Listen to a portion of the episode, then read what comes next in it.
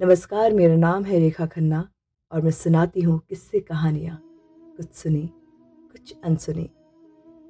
आज बुधवार का दिन है, यानी कि गणपति बप्पा का दिन। तो आज का प्रसंग हम गणपति बप्पा के नाम से ही सुनेंगे। पौराणिक कथाओं में कभी कभी ऐसे प्रसंग सामने आते हैं, जिन्हें सुनकर हृदय गदगद हो जाता है।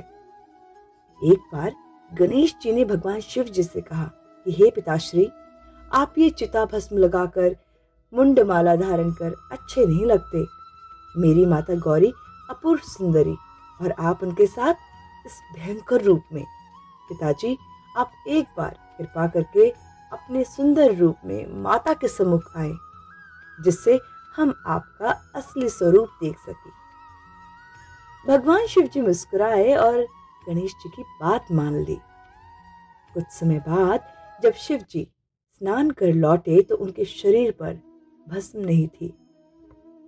बिखरी जटाएँ संवरी हुई, मुंडमाला उतरी हुई थी। सभी देवी देवता, यक्ष, गंधर्व, शिवगण उन्हें अपलक देखते रह गए।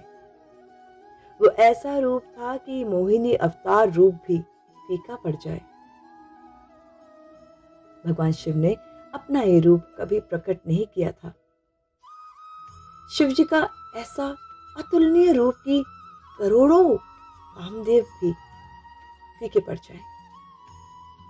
गणेश अपने पिता की इस मनमोहक छवि को देखकर स्तब्ध रह गए और मस्तक झुकाकर बोले, मुझे क्षमा करें पिताजी, परंतु अब आप अपने पूर्व रूप को धारण कर लीजिए। भगवान शिव मुस्कुराए और पूछा, क्यों पुत्र, अभी भी तुमने ही मुझे इस रूप में देखने की इच्छा प्रकट की थी। अब पुनः पूर्व स्वरूप में आने की बात क्यों? गणेश जी मस्तक झुकाए हुए कहते हैं, क्षमा करे पिताश्री, मेरी माता से सुंदर कोई और दिखे। मैं ऐसा कदापि नहीं चाहता। और शिवजी हंसे और अपने पुराने स्वरूप में लौट आए।